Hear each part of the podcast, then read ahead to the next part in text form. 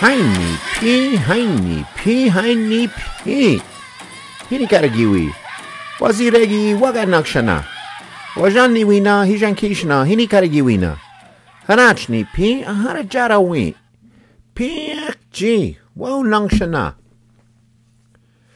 Wita e chahe wakshu wira je. Hamte e harmihe hamche. We hampoi kabra, kerpanotani naga hijan kira je. Good morning and greetings from the land of 11 federally recognized nations, or as everyone else calls it, Wisconsin. I am doing fantastic, and I sincerely hope everyone else is as well. Well, here we are at the end of another calendar year, and we've all been so very, very busy, I hope.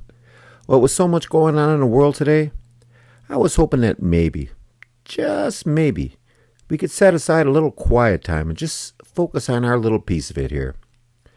Time, being the second most precious gift our Creator has bestowed upon us, it's extremely important to me that I honor those of you who have decided to spend some of your valuable time with me by providing the highest quality entertainment that I can provide. It's kind of redundant. So, thank you very much for listening. I welcome and actually encourage feedback from everyone who listens and if you spend some of your time and critique the podcast, I will definitely get back to you. If you only hire people who are smaller than you, we shall become a company of dwarfs. If, on the other hand, you always hire people who are bigger than you, we shall become a company of giants. That's David Ogilvy. The most likely interpretation is that Mr. Ogilvy advocated for the hiring of people who are more skilled and knowledgeable than you in their respective fields. Seek out people with significant potential who can grow and excel beyond your current capabilities. Hiring individuals with raw talent and strong learning abilities allows you to mentor and cultivate future leaders within your organization. Surrounding yourself with highly talented individuals, even if they surpass you in specific areas, will ultimately elevate the entire organization and lead to superior results. This aligns with the philosophy of hiring giants to build an organization of giants. Now, I've been thinking a lot about the, what the Ho Chunk Nation does actively in terms of welcoming our college educated Ho Chunk young people back to the nation. What the nation does to integrate these individual skills and education so that they may make contributions and begin to help their people. One of my recent guests, Daniel Cardenas, affirmed what I had suspected was a problem throughout indigenous America for a majority of nations. He mentioned the brain drain that afflicts our nation due to lack of career opportunities and a turnoff to tribal politics. I even had a tribal member mention that our leadership had shared some, thoughts about this issue on their social media postings. I like to think that that the guests on this podcast are what influenced our leadership to address the issue on their postings. But even if they are mulling over the same issue that I see, it helps me to recognize that I'm not just some outlier shouting deep into the void, and that I'm not alone on this issue. It's comforting that our Ho Chunk leadership is giving thought to the weighty issue, this weighty issue, and seriously considering the future of the Ho Chunk Nation. As I was recently browsing the interweb, I came across an organization that calls itself 7G Foundation. Front page of their website states, we're a collection of entrepreneurs, coaches, and tribal leaders building on the strength of our ancestors to mold the next seven generations of the native, lead, of the native leaders through education, athletics, culture, and real world support. There's Knowledge River, a privately held nat- national native STEM initiative. Their goal is to initiate, collaborate, and create and disseminate STEM related curriculum to Indian country. There is the American Indian Leadership Development Program at Campbell University in North Carolina, and the American Indian Policy Institute at Arizona State University. And I'm sure there are countless others. I see more and more of these types of efforts going across indigenous America and I am encouraged that there is an increased recognition that nations and indigenous people need to put an additional emphasis on developing the next generation of indigenous nations leadership. but I'm a tad bit troubled. Now, when drug addicts or alcoholics go through inpatient rehabilitation programs, and then they are quote unquote cured, once they re enter the same environment where their addictions began, there is a strong possibility that they're going to relapse into their previous addictions. Now, if our children grow out into the world, gain an education, trade skills, or some type of positive worldly experience, and then return with this font of knowledge and enthusiasm, only to be met with the same chaotic and dysfunctional political and social environment, their professional and personal development will be severely stunted, and their potential as indigenous leaders never realized. Now, you might argue that not every Ho Chunk aspires for a position of leadership. Some Ho Chunks simply want to finish high school, do a tour in the armed services, go to school, come home, and work in the nation's bureaucracy or find a job in the nation's gaming facilities. I'm not talking about those people. I'm talking about Ho Chunks who have goals that reach above the median. I'm talking about Ho Chunks that want challenges, Ho Chunks who have dreams and aspirations above the norm, and have the mental capacity and drive to make it happen. It would appear that many nations, indigenous leaders, Ho Chunk leadership included, recognize that now is the time for a seismic change. Okay, so lots of people recognize the need for change. What, if anything, is being done? I believe as Ho Chunks, we need to attack this issue like any company or corporation would. Let's ask two basic questions. One, how do we recruit Ho Chunk talent? And two, how do we retain Ho Chunk talent? In both instances, it is imperative that indigenous nations make themselves more attractive for both recruitment and retention. In my mind, a logical place to start is to evaluate the talent currently available within a nation and objectively identify the achievers. Nations must ask themselves, what do we do for our achievers? Do we reward them? Do we reward them for outstanding results? Are they provided with all the tools they request in order to continue an upward trajectory of achievement? Does leadership provide support and direction for achievers? Does leadership weed out underachievers to make room for upcoming and incoming indigenous talent? In sum, do nations have an attractive place to work where their talents may be allowed to flourish? In the case of the Ho Chunk Nation, and likely many other indigenous nations, we are probably not a particularly attractive destination for education, educated and experienced Ho Chunk youths. We seem to not acknowledge achievements. We do not seem to value institutional memory. So, we are condemned to make the same mistakes over and over again. Achievement and success in a nation, it logically seems to engender resentment and jealousy instead of celebration and acknowledgement. And achievements are never explained to the Ho Chunk citizenry so that there is context to what a particular achievement means to the nation overall and for Ho Chunks themselves. This, in spite of the fact that the legislature and office of the president each have a public relations representative. The reality of the state of the Ho Chunk Nation is, overall, we are not an attractive place to start a career because the nation does not value its high achievers. Once a high achiever is arbitrarily, or moreover, politically released from employment, what kind of message does that send to educated and experienced would be leaders? Our people are all connected in one way or another, and with the proliferation of social media, it does not take long for tragic news to travel. And once that Ho Chunk student or grad hears of this kind of news, they will undoubtedly be hesitant to seek employment in such a chaotic environment. Their abstract and idealistic desires to quote unquote help their people be damned. As I have said, I am heartened. Ah, excuse me. I am heartened by the efforts across Indigenous America to ready Indigenous youth for leadership in their respective nations. However, there is a huge chasm that separates the desire to bring our educated and experienced children home for leadership development and providing the type of work environment that will attract and retain this precious talent. Indigenous nations are experiencing brain drain because of the lack of opportunity.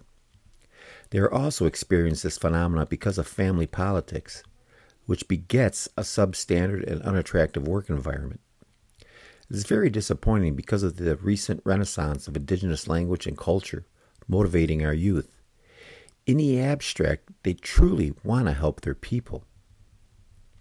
When I say in the abstract, I mean some may not know specifically how they can help, but they idealistically just want to help.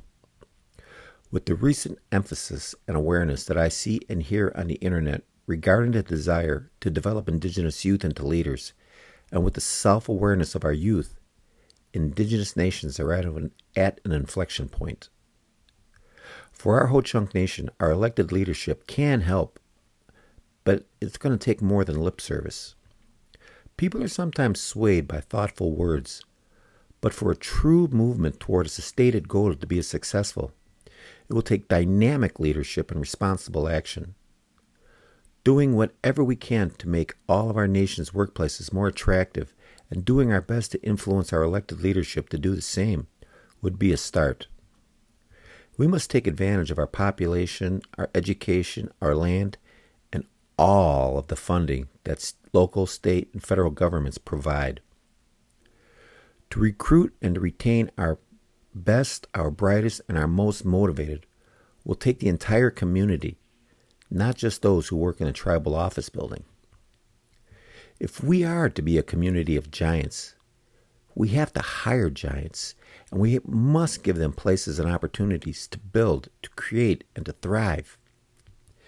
It is up to us to build a bridge for our youth to cross so that they might, in their time, come to a chasm deep and wide, and build a bridge so that those behind them will cross safely and continue the process forever and ever for their people.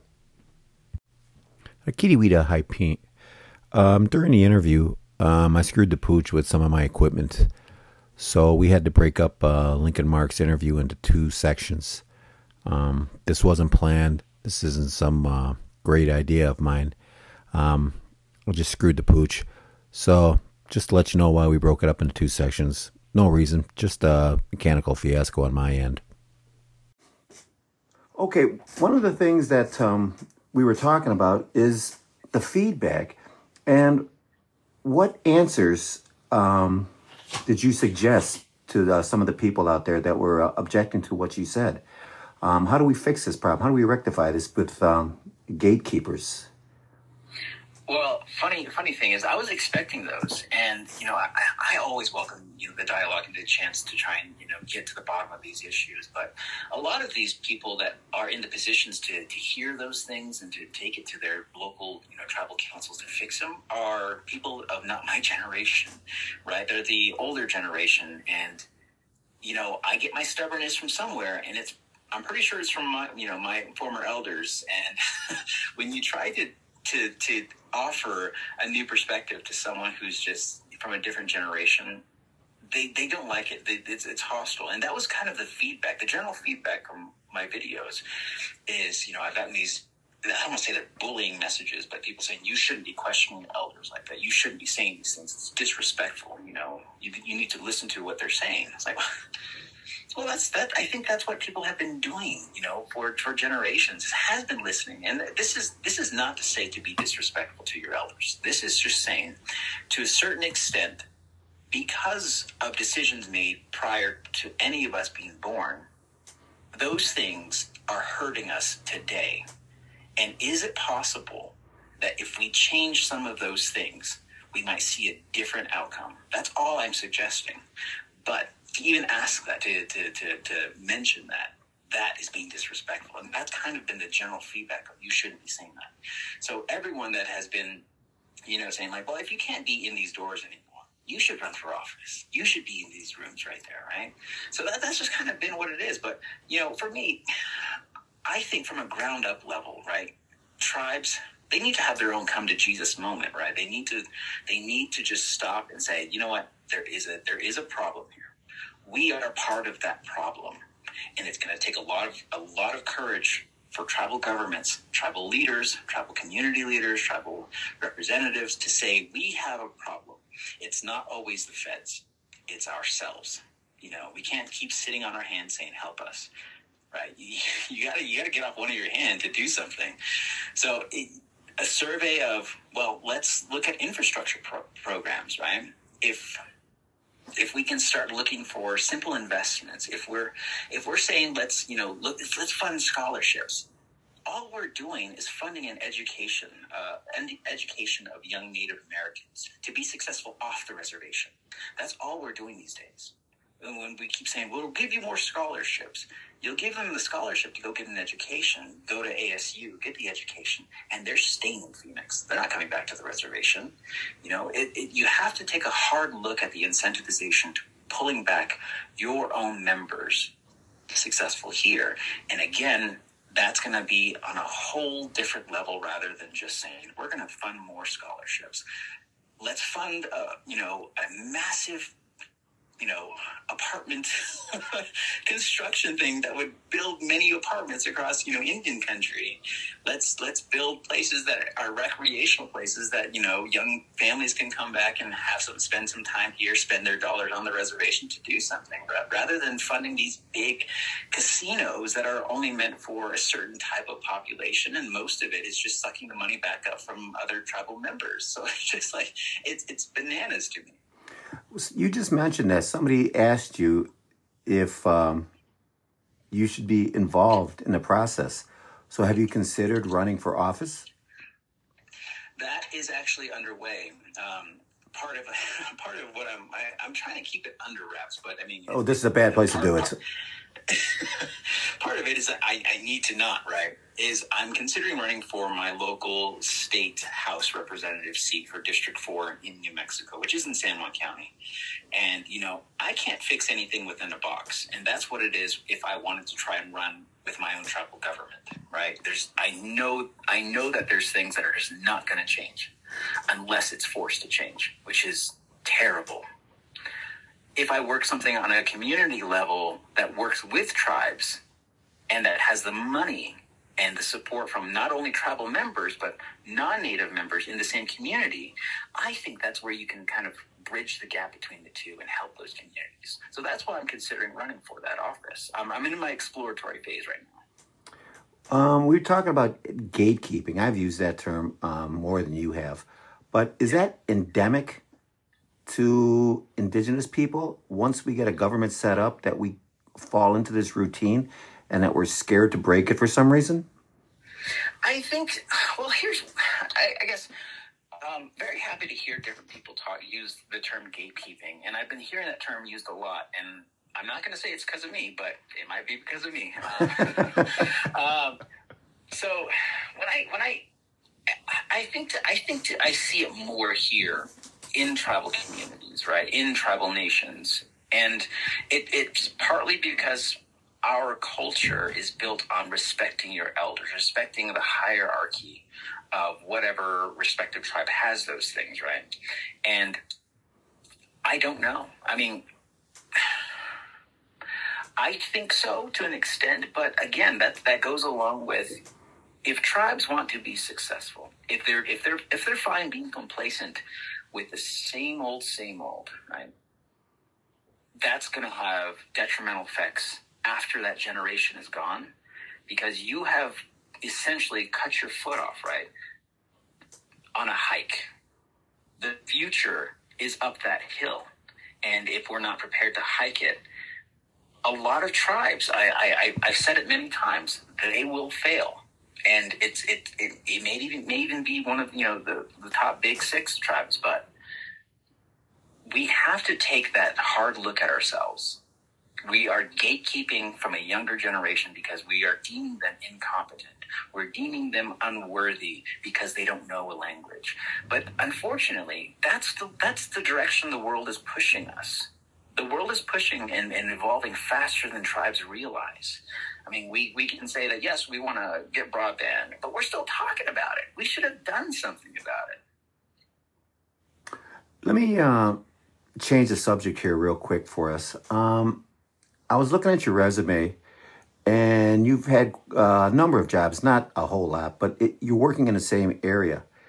And then you quit your job after you posted this video or right before it. Um, do you feel any responsibility to kind of work your way up the ladder? I mean, a lot of people, you know, they have to eat a crab sandwich for years before they're allowed to move up into position. Um, what are your thoughts to critics who say you haven't put your time in, you don't deserve to uh, spot off like you've had? Absolutely, and I and, and I think that's true. But what's also true is that's also not true for certain people, right? You know, I, it, it's all kind of relative to the job, to the type of experience. In our world, it's to the type of degree you have, right? Why else would you build a human resources thick policy manual saying that, you know, we have ways to help you be successful in your career? That's why we created our own policy saying you can substitute your education for experience. That's why we created this. But when you're not even utilizing that to try and cultivate a younger generation to be successful in all of those roles across, you know, Native American jobs, it's just like, well, then you're not really, really honest with yourself to be truthful to that. I, I think, right, when people say, you know, you need to put in your time. I, yes, there are certain, there are certain circumstances where your job, you need to put in your time. Again, that's not always true. It's relative to what you're doing. You know, someone who's got law degrees, right? you know, you need to put in your time. I did put in my time. I put in my time, four years, two law degrees, and a quarter million dollars of debt that I'm going to be working on for the rest of my life. And I'm not saying that, you know, I, I demand this. I'm saying that the sacrifice away from my family through the four if I wanted to, the, the decade of, of education that I put in away from my family, right? I missed, you know, my father when he was killed, right? My brother who died that I missed the funeral on. Everything that I've sacrificed away from home to get this education, because that's what I was told to do as a kid, to get the education, because that's what you need. I put in my time. So when it comes to jobs that are directly related to my ability to do them, I think I, I was well within my my self worth to feel right in in getting that job.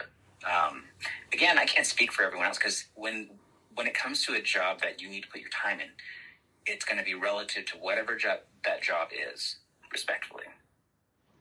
Well, you uh, certainly stirred the pot up with your videos. Um, what do you suggest for other Indians from other Indian nations should they follow your example and try to expose uh, these things that is going they see going on in their nations, or is there another nation another way to kind of like uh, work within the nation to work to solve these problems?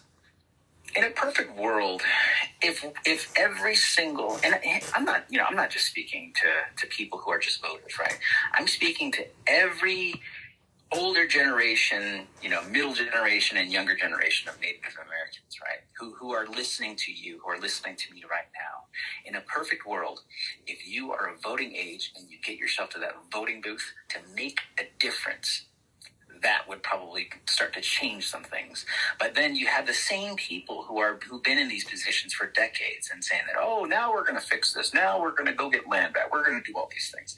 You're just getting caught up in what they're saying. You're not actually wanting to do something that changes. But since we're not in a perfect world, we're in an imperfect world. I don't think. I just, I just don't think, you know, ratting out everyone is always going to be the answer, right? I mean, to a certain extent, there's certain you know, privacy laws that you and everyone else cannot just do, you know, violate. But how else are the people, Native Americans, non-Native Americans, hear the truth about what's going on in their in the government and the governments that affect the communities that they're living? How else is anyone else going to say, "Hey, there's a problem there"? Let's go ahead and investigate that. If there's something wrong, let's fix it. Let's change it. Again, it goes back to that delicate balance of we need to fix this, but it's going to take a harder look on every single Native American out there to stop and say, well, if I can't, if I'm not living on the reservation, let me register and do a, a, a mail in vote. Let, let me try to be proactive in some way that my voice, even if it's your vote, even though you think you may not, it may not count, whatever it is, just do it. right? You just have to do it. If you want to see the degradation of tribes across America, just be complacent, do nothing. If you want to have, if you want to see tribes have a fighting chance, be involved, be there, ask questions, but be respectful. You know, there's you can you can convey your disagreements or your agreements or even your questions in a way that's not an, in an ugly and disrespectful way. And I think that we're we're missing those opportunities with our younger generations of Native Americans. But I think if we just kind of in some way motivate the people, both off and on, to be more active if we centralize the information to where everyone is trusting in that system, that we can trust that the information is there and it's it's we don't have to expose someone that it's already there, right? More public access, right? I think that might be a little bit more helpful to getting more people involved rather than the back door or the uh, exposing people online because it's, it's just like I want the truth out there. But again, it shouldn't be in a shady way. It shouldn't have to be in newspapers. It shouldn't have to be by word of mouth. But unfortunately, that's all what Native Americans have these days. Well, we're at the end of the kind of the interview here, but I did want to give you an opportunity to um, shill for a product, um, have your say. What I just give uh, my interviewees time to speak on whatever subject they want to speak on. So at this time. Take as long as you want, take as little time as you need. Just uh, whatever you got to say. Floor is yours. Thank you. I appreciate that. No, I, I, I think people mistake my my platform, um, my social medias across all of it as being arrogant or, or being disrespectful to older generations. That's not the truth. The truth is I care about my communities. I care about my tribe. I care about my family. And I care about the generations to come. I care about the generations still here. And as a kid, you know, born in the 90s, I've been hearing these same things regurgitated different ways over and over and over. And it continues to frustrate me that when I hear these new native politicians, we now fix the problem now if you vote for me. Tribes don't have that long. You can say that on a state and a federal level, but tribes, they do not have that long. Tribes are going to start phasing out within maybe the next two decades if we're not careful. And part of what I was trying to say is we need to pay attention, especially to our own tribal governments, because we need to be involved. We need to have those voices there. And if you're not there casting your ballot, right, if you're not there asking these questions, who else will? No one is because I have the last 30 years to show that nothing's been done. These, it, it, seems like everything that I have said, everyone acts like it's a novel thing that I'm saying. And it's like, no, it's not novel. These things are the same things that I heard as a kid. And it's not hard to do what is simply right. As a kid, um, I always thought about uh, why I, why I have this kind of this pulling or this calling and you know everyone has their faith respectfully and for me it's i don't have an obligation just to my family or my friends right? I have an obligation to god to god to, to do my job. If it's if it's to be a lawyer if it's to be a lobbyist if it's to be a politician working for the people right? If it's someone who's in office i have to i have an obligation to god to do it and to do it well to do it right. And I I wish I could take that out of me. I wish I could just be at home on my Xbox, fast food, and just not giving a damn about the world. But unfortunately, I care, right? I care about my, my nephews. I care about the children in the community and the generations to come. So that's why I'm out there, right? I'm out there because I believe a better world, it's not going to take a generation to come, right? It can be done within, within 10 years these things that we're all saying we can fix and do, if we just do it together right now, that will fix it. So, to the naysayers that are just criticizing me and saying that I'm just, you know, well, I was criticized for being uneducated. Um, I don't think I'm smart. I don't think I'm smart, right? I mean, uh, I, I, went to law school, went to law school for four years and two law degrees. Um, there's still a lot of things I don't know, right? I, I I'm not perfect. I'm the first person to say that I'm not perfect, and I am fallible. But I have a, I have the, the dedication and passion to want to see a better future for many many Native people across the country to, uh, to, to to come into fruition within the next generation. So that's why I'm also running for, excuse me, I am now seeking uh, signatures to run for office because I, I believe, you know, if the people believe me too and they trust in me, to at least just fight harder for them. If I can't get something passed, at least I have a big mouth, right? And people will listen to that to, to call out the problems and say, this, this way is the possible solution or this is that if I can at least do that, then I can go to my deathbed thinking, you know, at least I've tried and I gave it my 110%. That's my spiel. well said, sir. Um, before we end the interview, if people want to get in touch with you, um, how can they do that? Um, well, all, all, my socials, they have the, uh, the, the, message, you know, um, I'm on Instagram, Facebook, TikTok. Um, I'm, I'm all of those places. Um, I usually when something goes viral, I get tons of messages and I try to filter through it.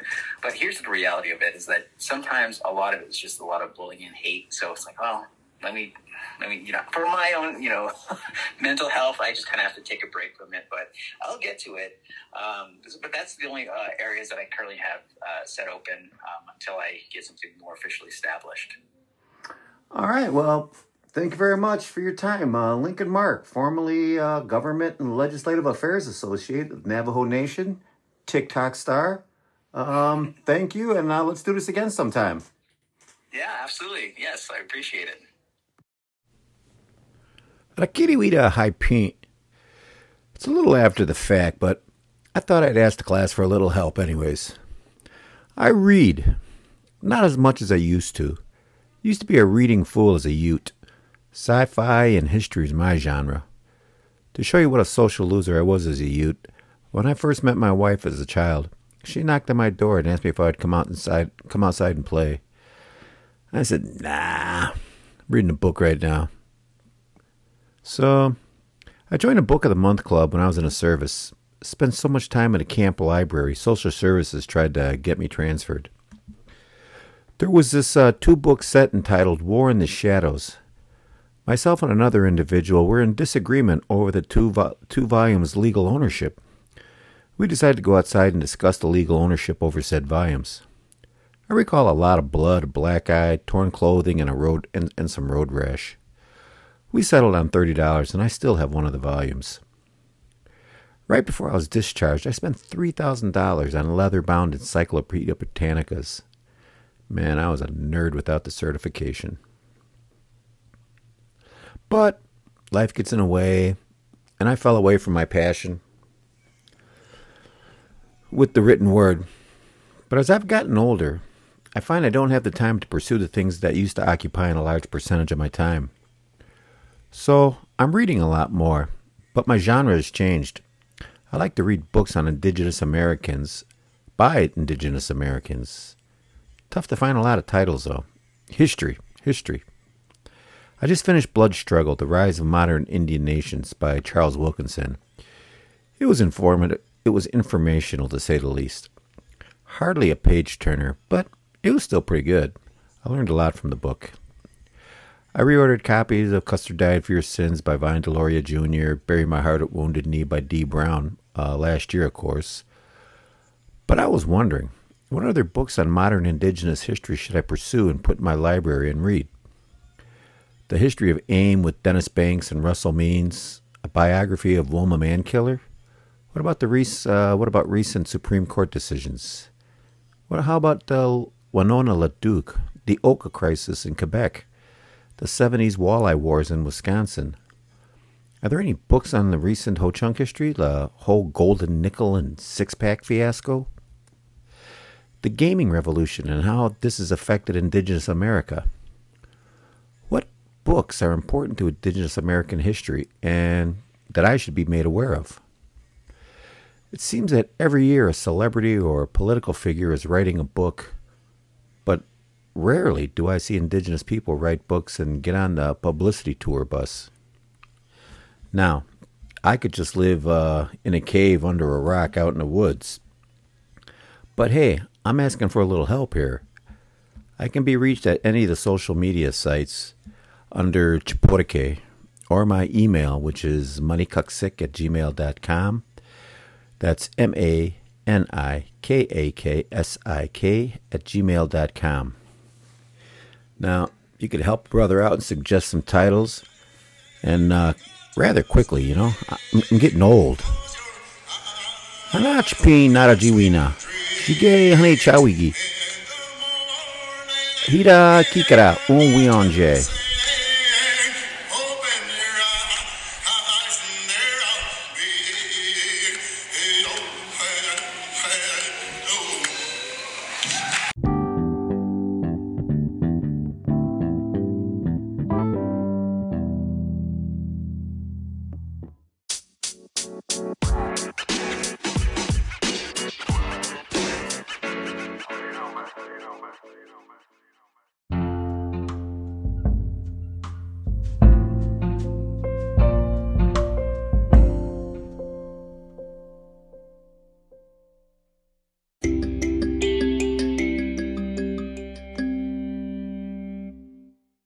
Rakiriwira Haipin. Today, I am honored to have a TikTok sensation, if you will, with us today, uh, Mr. Lincoln Mark. Um, thank you for joining us, sir. How are you doing today? Thank you for that introduction. Um, really good. Uh, it, it, for some reason, the weather has turned, so it's gotten really, really cold. So I'm just uh, sitting and just keeping warm. Fantastic. Let me uh, start by saying I first encountered you on your uh, TikTok video discussing uh, the subject of gatekeepers. And then I watched a few more of your videos. Now, before we get into the meat of the conversation, I'm just wondering if you could give us a little background on as to who you are, who your family is, your educational background, a little bit of your job history, if you could. Yeah, no, definitely. So again, yeah, my you said it right. My name's Lincoln Mark. Uh, fun fact, you know, my name used to be Shelby Lincoln Mark. What? So uh, yeah, no, definitely. so when I turned 18, I, you know, so this we can share on this later, but little little top of as to why I changed it. Um, I, I, used to get bullied a lot in school and, and throughout my entire childhood. So I was like, you know what? When I'm 18, I'm going to be Lincoln and I'm going to go out into the world and be who I want to be and be known by that name. So that's when I uh, turned 18, went to court, petition, name change, everything. So um, yeah, that's that's a little fun fact on that. Um, but uh, to you, I and, to everyone, you're welcome to call me Shelby as well. Everyone, uh, my family does too. Uh, but a Shelby Lincoln Mark, but Lincoln Mark, um, uh, my stage name, I guess.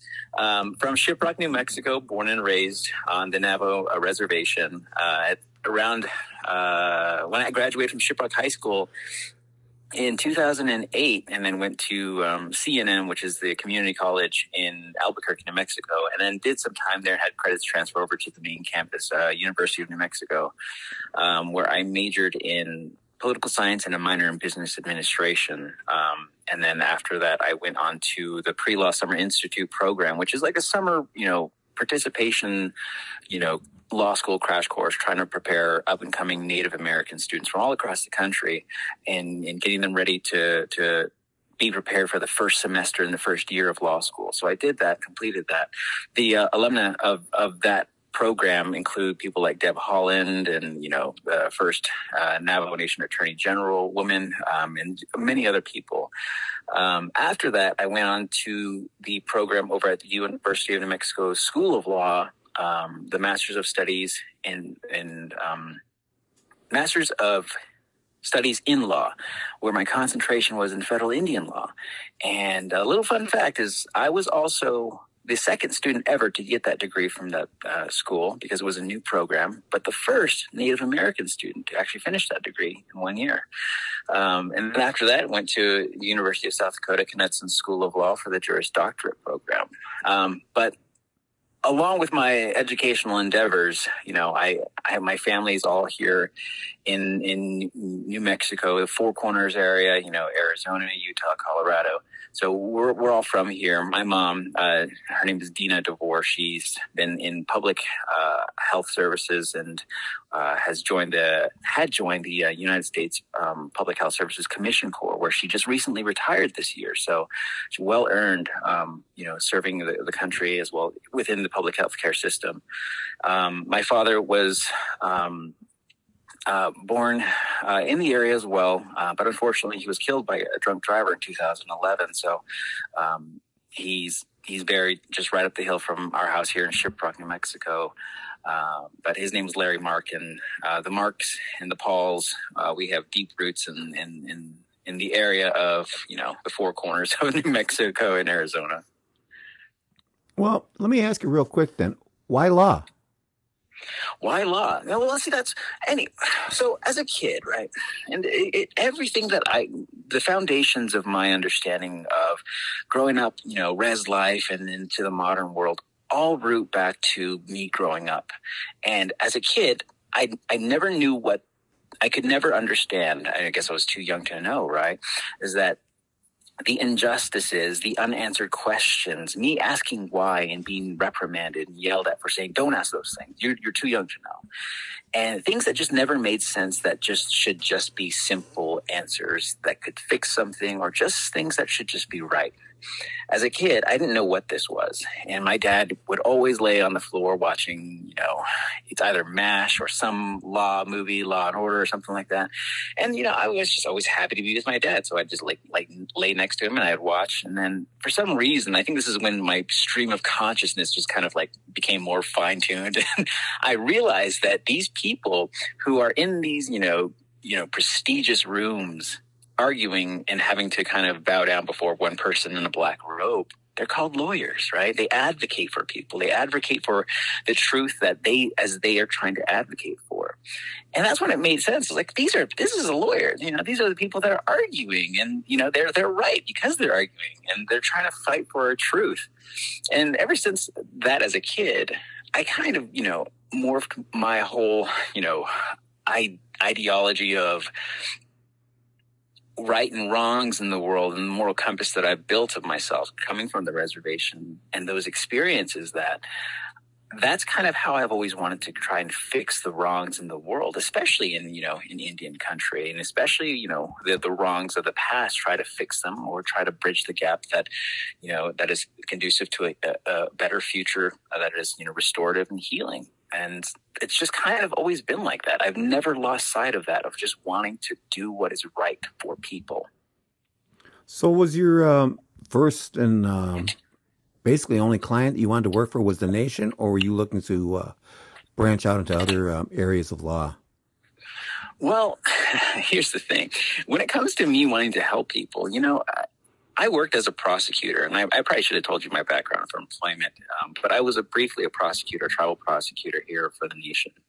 And, you know, it's good trying to help victims, right? Because we, it, it's, it's, it's broad knowledge, general knowledge all across Indian country that the resources and the people and the laws are all not there trying to that, that should be protecting you know young you know native people across any, you know all all types of generations across the country it's that the, the justice system is failing indian country so when I came back to serve the nation uh, as a prosecutor, I had high hopes to wanting to try and change that. But again, as I learned what, as my other job in DC, you know, there's a system that is that is so stubborn, even stubborn, you know, more than me, right?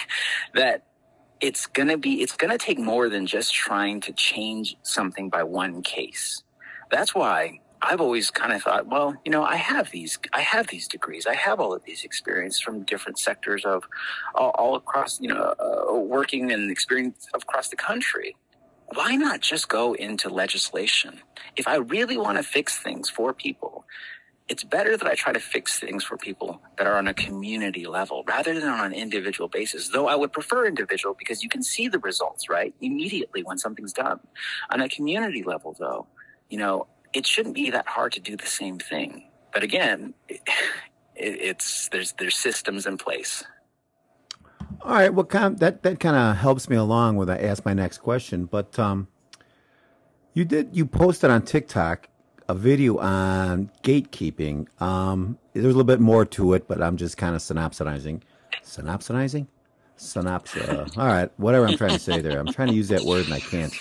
Um, I did a podcast um, using the same thing as your TikTok video.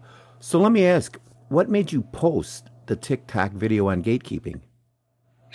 Uh, well, first, let me just say thank you. Um, I've been getting words across the country from all across Native America of different people from all across, you know, different tribes and age groups saying that they've experienced, if not the same thing, the same issue. And here's how it came about, right? Um, I was working in DC for my tribe at the at their Washington office in Washington DC. It was sort of you know a government to government kind of embassy to where we would have to try and be right there in the rooms where all of these decisions that are affecting Native American, all of these tribes, were being made. So that was the point of the office out there. Doing good. I was I was you know one of one of one of the best policy writers, right, our, analysts, I should say, out there, and meeting all of these people and and and, and just doing my job very well. Um, there came a point where the executive deputy director was um, stepping down, and they were looking for a replacement.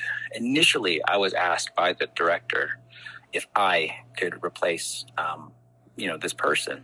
I gave it a day, thought on it, and thought, you know what even though I had some reservations on continuing because of the, the prior things that I explained in that video, I thought it, it should be different because I would be doing a little bit more with without having those strings attached, without having someone kind of, you know, holding my hand along the way saying, don't say this, don't do this. Cause I would be someone who is in a bit of an authoritative position to make those decisions myself so I decided to like, you know what, I'm going to recommit myself to, to working here and making this work. And I, and I told him I would accept the position.